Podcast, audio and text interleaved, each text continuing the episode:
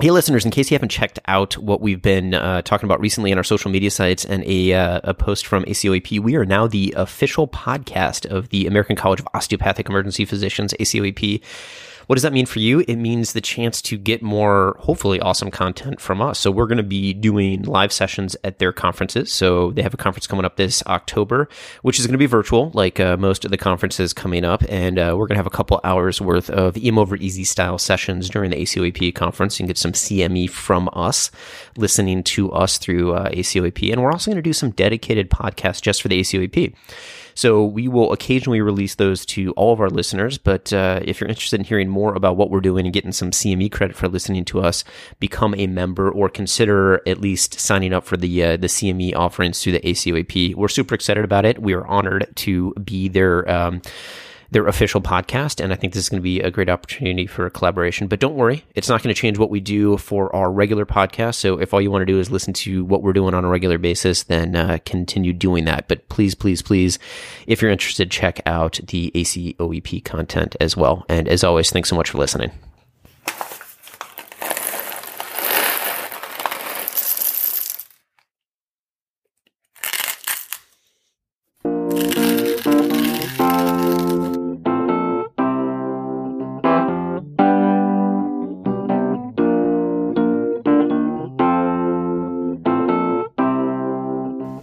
Welcome everybody to an episode of EM Over Easy. Andy Little here with my co-hosts Drew and Tanner. Morning. Good morning. And we are here doing a clinical grind. So we're back for our fifth season of EM Over Easy, which we can pontificate on that later, but wanted to get to this case that is actually really old. So to give you guys a preface, I have been trying to figure out when to talk about this case uh, ever since we started doing clinical grinds, which Drew introduced a couple years ago. And this this case is actually from my intern year. Great idea. So I'm gonna, part, by the way. Gr- gr- great idea. One of Drew's many great ideas for our podcast. And but this is a case that I might, had might my be my intern only great idea actually, but well, that's not true. Um, but this was a case from my intern year, and so we'll start with the case, and then we'll kind of go through the layers of of why I think this is important for us to talk about in today's context. If that's cool with you guys, you guys ready? Yeah, that sounds good. Except for isn't intern year for you like a decade ago? It's almost a decade ago. Thanks, Tanner, for reminding me. Oh, bo- that's man, both an accomplishment. So a decade ago. That, that's that's that's both an accomplishment and a, um, a, meter of how old I am. So thank you, I appreciate that. So, all right, so so this case is a case I think we've all seen from the initial presentation. So it was a 20 something year old male presented to our emergency department with a headache. So he presented to a community um, a community emergency department with a headache. He kind of notes in his HPI that it began last night. He really focuses on this this phrase um, that I will tell you that I anchored on. He was sleeping on a buddy's couch and he began having headache. He began having a headache. He admits to some neck pain. Um, again, attributes it to sleeping on the armrest of this buddy's couch, and then the rest of his headaches kind of pretty benign. Um, his exam um, was normal. He notes he had taken some Tylenol at home, which did relieve his headache. Um, you know, I asked him the, the, the PQRST for headache uh, symptoms. He denied trauma. He denied um, travel, denied fever. You know, all, all, the things are really negative, other than this kind of generic headache that he really attributes to sleeping on his buddy's couch. So again, so when I saw this patient, um, his exam was completely normal. He was alert and oriented times three. Cranial nerves were intact. Um, cerebellar testing was normal, and I even walked this guy. I was, you know, a dedicated intern, wanting to make sure that every part of this guy's exam was normal um, in my first couple months in the emergency department. So I think we've all seen this patient, right? I think as I'm as I'm telling the story, I think of another 20 people who have seen with this headache.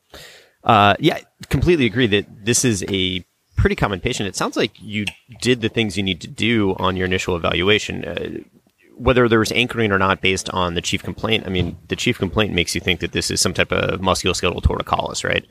Uh, slept on a small couch at his buddy's house. His neck was probably wry and he's got spinal tension and all that. And then as opposed to just saying here's some NSAIDs or here's a muscle relaxer and send him on his merry way. You did the things you need to do on a headache for a patient, right? I mean, I mean, the worst thing we can do is just get a chief complaint, diagnose based on chief complaint, and send somebody out. We have to still do our physical exam and make sure that what the patient presents with is consistent with what the diagnosis that we're giving them is. And you did that, right? I mean, you, you did the review of systems, you did a proper neuro exam, you ambulated him and, and I, I cringe a little bit when you said, and I even ambulated him. That's something that we should be doing on all of our neuro patients, regardless of their complaint, right? Make sure that they ambulate well, even if it's ambulate free from the ED. Sometimes that's my my uh, telling point. Like I don't necessarily have to ambulate them before discharge, but I tell the nurse specifically this patient needs to walk out of the ED, and if they can't walk out of the ED, let me know. Or I watch them walk to the bathroom, things like that. So you you did all the things that you needed to do. I I think to evaluate the patient appropriately. So um, I'm guessing because we're talking about this on a clinical grind that there's there's more to the story, but based on what you're telling me from the initial presentation, I don't have any qualms so far. Yeah, so far I've seen this patient a hundred times every year. Right, and and I haven't scanned them necessarily. I haven't LP'd them. I haven't. I mean, I, I treat them for the symptoms they present with because they had a normal neuro exam and nothing else that was a red flag symptom um, that I could tell based on the presentation, and sent them on their merry way with good ED return precautions. Mm-hmm. Yeah, so like you guys said, he, he was given NSAIDs with improvement, uh, sent home. And so uh, his second visit is the next night. So uh, I'm working a string of nights. I see him the second time. Identical headache, different attending. Um, the the other attending reads the chart and says, "Hey, this guy's here for musculoskeletal headache. Probably didn't get better with NSAIDs." Um, we go through, do another thorough physical exam. Notes his neck pain's a little worse, has some nausea. Um, again, he, he anchors on this. It's all because I slept on my buddy's couch.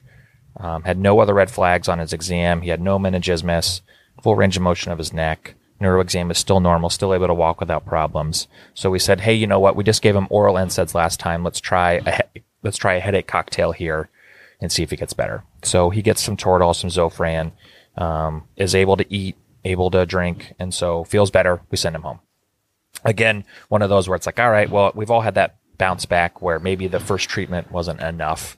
Um, but again, a good physical exam, no red flags on his exam for us to think we need to get an LP or, or, or kind of advance the patient's uh, diagnostic acumen. Didn't get labs this time as well either. Um, just give just gave the meds and moved on. So really, the the so, question. Oh, you go for it, Drew.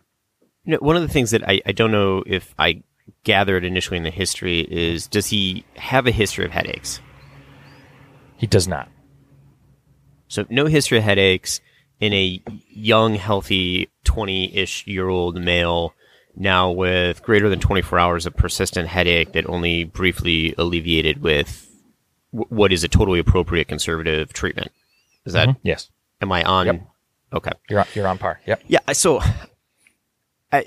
knowing we're on a clinical grind, I, am I'm, I'm biased, and we're going to yeah. talk about that a little more. But you know, to me, now I'm starting to notice a couple a couple things um, that are jumping out at me, particularly if I'm seeing this patient twice. Now, the the problem is if I'm seeing this patient again and they look as good as they did the first time I see them, that, that I can really have early closure on this. And mm-hmm. I, have had a couple of these recently too, where I've seen a patient come back to the ED for the same complaint. They still look fantastic. You know, we try that workup one more time, and then they come back a third time, and somebody different sees them and orders that one extra test that that leads to the diagnosis. So we're all guilty of this. But in the back of my head, I am wondering a little bit: Do I need to check myself here? Just because now we're getting into a little bit of an atypical presentation, and and mainly it's because there's no history of headaches on an otherwise healthy person that should recover from a musculoskeletal headache really quickly, right? Mm-hmm. Completely agree. Yeah, this this is definitely. I, uh, I'm, I'm, biased because I'm hearing a second visit for the same thing mm-hmm. persistent in a non-normal presentation for that patient makes me say, well, maybe we should expand this workup. But I mean, there's countless times where you're the person seeing the patient and you end up either not doing it for certain reasons or doing it for certain reasons. So, um, retrospect is 2020. Hindsight's 2020. There you go. That's yeah. So, and so again, this being a clinical grind, we're, we're going to go somewhere where there's a teaching point here. And so third visit, uh, is the next night. So this is the third time I've seen him three nights in a row. And luckily, uh, again, had a different attending. So each time I had a different perspective. But I will tell you the third visit, something was different. Um, one thing I didn't mention about the patient so far is is that uh, this patient English is not his first language. Um, he comes from a population that, at least where we trained, um, is a population that there is some bias towards, where a male from this um, particular background would would either be considered there's nothing wrong with them, or really there's nothing wrong with them. That, that males that males that come in uh, from from, from their socio- socioeconomic background aren't people that we should worry about. And so I was biased from the beginning, but he comes in from the third time and luckily the third time, everything's different. So he's there with his friend, the friend's couch that he was sitting on shows up with him and his mom. And so the patient comes in the third time, not for a headache, but after suffering a syncopal episode at home. And so um, we're able to get more history. Uh, so the friend that he slept on the couch for gave the first history that the night before the first visit, he had a head-on collision while playing soccer. So the patient was not able to give me, didn't give me that any time that I saw him. So I got that additional history from his friend. And then his mom noted just prior to coming in, he had been up vomiting and vomiting and vomiting and then passed out in the bathroom and hit his head against the wall. And so, of course, adding those other historical factors, uh, we did the third visit workup. Um, and also because they were there, got the third visit information. And so for me, because this was a third So- visit, so even if they had not Toradol come, and sent 'em I was going to time? call somebody else. I didn't give him Zofran Toradol and send him home this time. And so Oh, uh, because this I, I time mean, so far this just seemed like an exacerbating headache to me that we had. no, uh, obviously the Yeah, situation like- has completely changed, right? This is Whoa, whoa, whoa! Where, This did, isn't the where did this come from? yeah. This has nothing to do with the first patient. That uh, it's obviously the same patient, but this is not the same story, right? And, and not the same story. different story, different. Completely different presentation. Like, yeah, Yeah. Game and on so, now, right? so so I, I walk in the room and he just looks he's he, he's he's in the version of a headache extremis where he's like sweaty and he's vomiting and he's vomiting. He's not able to be comfortable. He's writhing in bed. Um, we decide actually his blood pressure's you know through the roof. And so we decide you know what? We need to get a head CT in this guy but we need to um, tube him first. So we intubate him because if has severe he looks with the history that mom given him concerned that there might be a head bleed and sure enough we get a head CT that shows multiple subdural hematomas so we package him up, um, transfer him over to our tertiary care center where he can see neurosurgery. Actually discharged home with no long term no long term disabilities. Um, I actually saw him as a patient about eight weeks later. I remember when I saw his name, it was just like, please don't be here for a headache. Was it for a headache again? It was not for a headache. Um, but it was it was for something different. But like, got to talk to him. Um, he actually doesn't remember anything that happened because he was concussed from his initial head trauma. So, but the reason why I really wanted to talk about this is that um, I didn't add the the modifiers to the patient. So we we just finished recording an episode with John Casey where we talked about modifiers to patients and the normal. And to me, this was a great example of I went into this patient's room because I saw him as a non English speaker. And this is I'm admitting some bias here. At the time, he was a non English speaker, and he was from a subset of patients that, unfortunately, from my training program, uh, have a bad reputation. Um, and so I went into the room with, hey, I'm just going to treat this guy as if there's nothing wrong. And even though I did the workup, I did a full physical exam, I had a great, I had a great chart. I didn't give the patient the benefit of the doubt that he could be sick. And I forgot the old adage of his patients don't have to prove to me that they're sick. I have to prove that they're not. And so I walked in with a ton of bias. And I think this is something that we all do. Um, and so as I was thinking about this case and about how do we avoid this in the future, and I had to do this as an intern, and I've done it multiple times since as I've found other biases that I've had, I've really had to ask the question of why does talking about bias matter? So when we think about bias, why does it matter to you guys? to me, it, you know, bias matters because it's always there, um, and it's and it's very very sneaky because you typically aren't thinking I have a ton of bias in this exact moment. You usually in those kind of moments are thinking about the biases themselves, but not acknowledging them. And so it's one of those ones that can can sneak up on you real quick if you're not taking a step back and, and kind of the the bigger view of what's going on for just a half second to say, hey, where am, where am I going with this? Tanner, you make a great point, but uh, uh, there's bias everywhere in this situation, and, and there's bias everywhere in healthcare. It's the, the patient that presents um, in so many ways. It's uh, do we have a bias or a stereotype based on who the person is? Have they been to the ED multiple times uh, recently? Are they frequent flyers?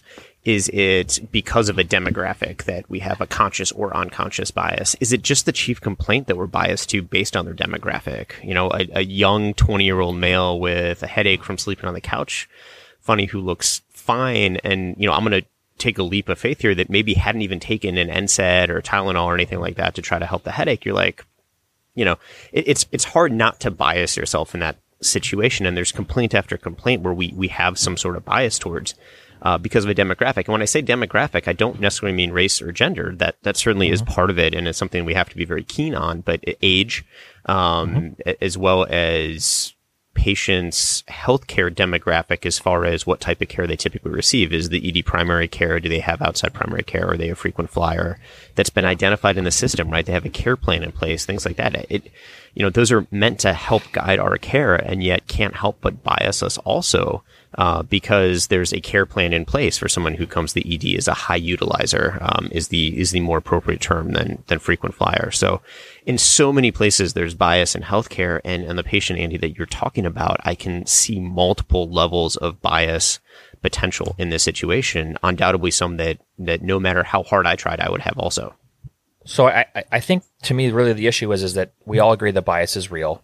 Um, it's something that we've either acquired over time or something that our system sets in place. The question is, what do we do when we're confronted by it and we realize that our current thinking process or our bias is wrong? So the issue becomes when we are confronted by our bias, how do we react?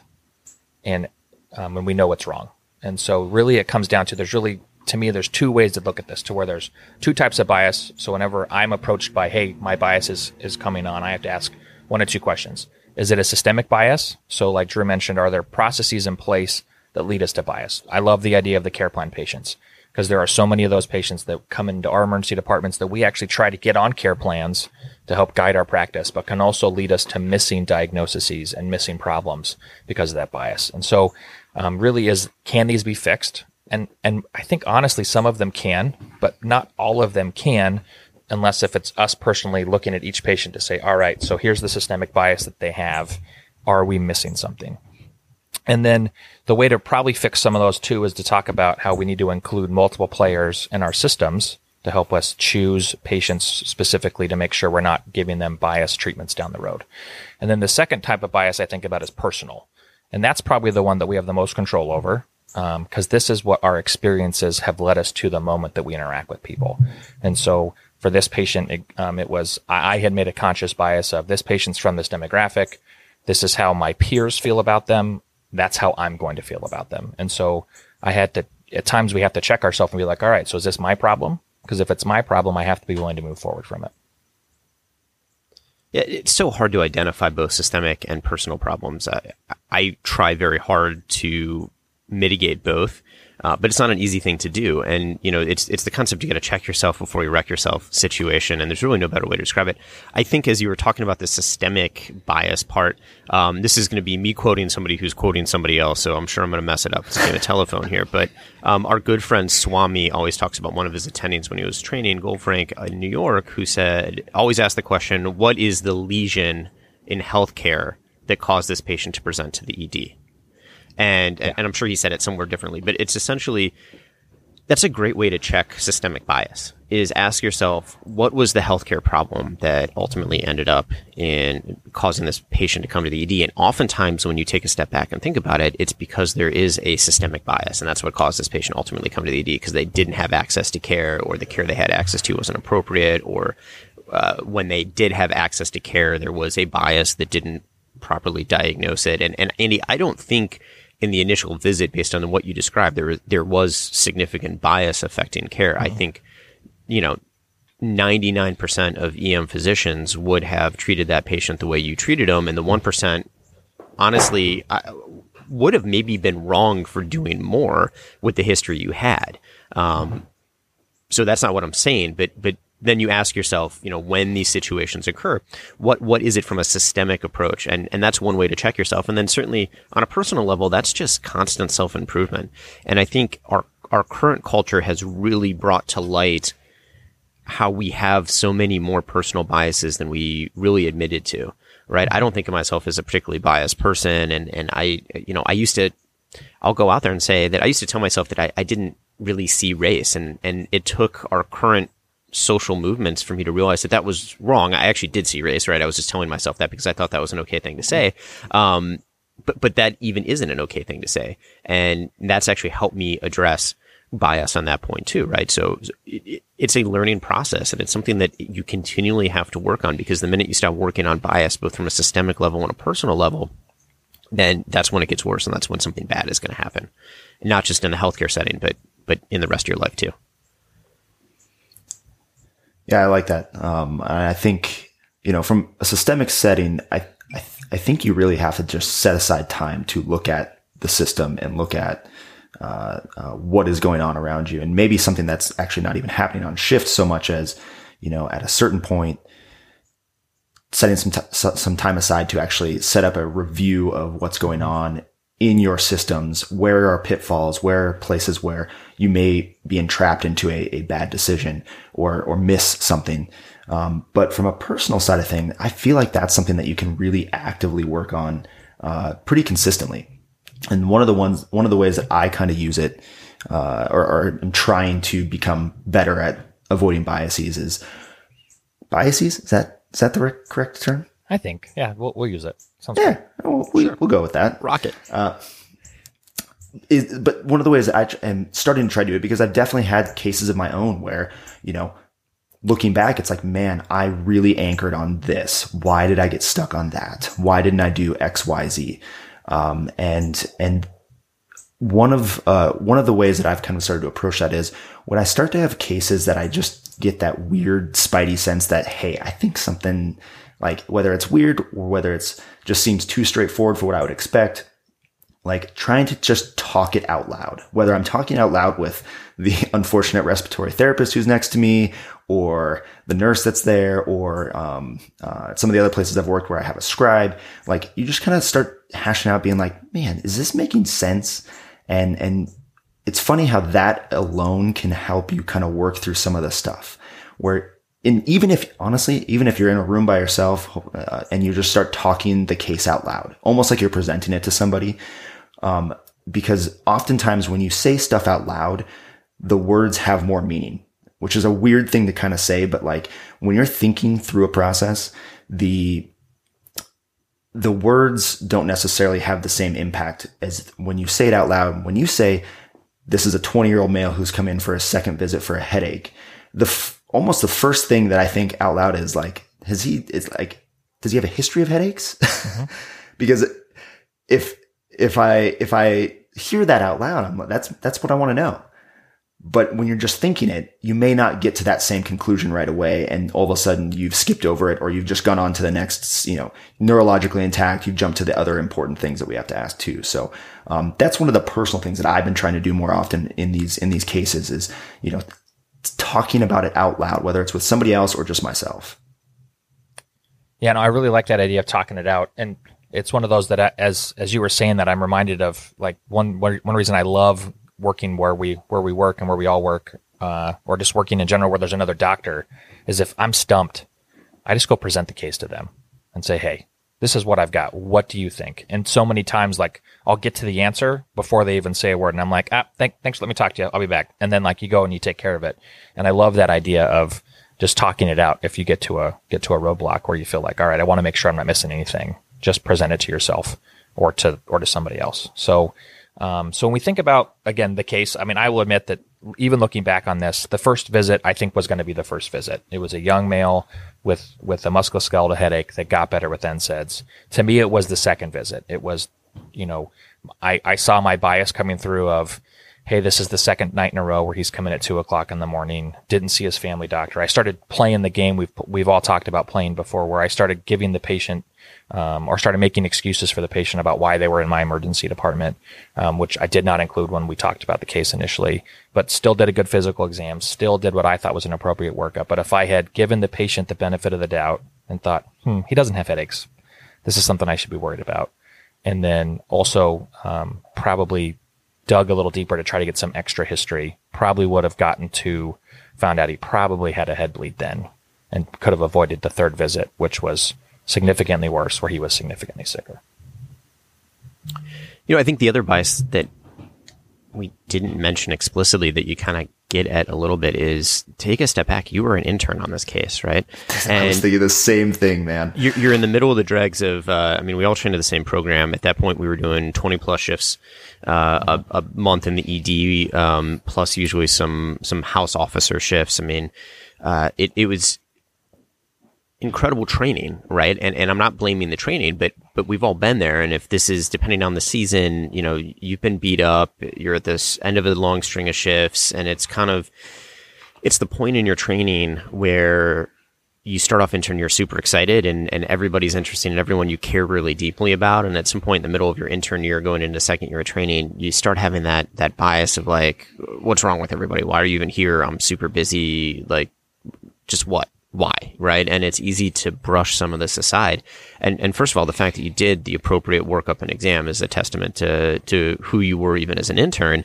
Um, but, it, you know, it takes training to actually work out that initial bias in healthcare um, practice where you go from I care about everyone deeply to I almost don't care about anybody and then swing back into the no, I really do care and this is how I do it and this is how I manage these moments of stress. So it's bias on a completely different level, but let's not forget that. And I think it's a really important thing to to bring up one because we have a lot of listeners that are training, but mm-hmm. it, throughout our career, no matter how long you've been doing this, there's swings of burnout versus not burnout and, and mm-hmm. whatever else. And, and so you didn't do it wrong, right? It's, it's just that this is one of these cases that bias or not, this probably would have happened, but then bias plays into it too.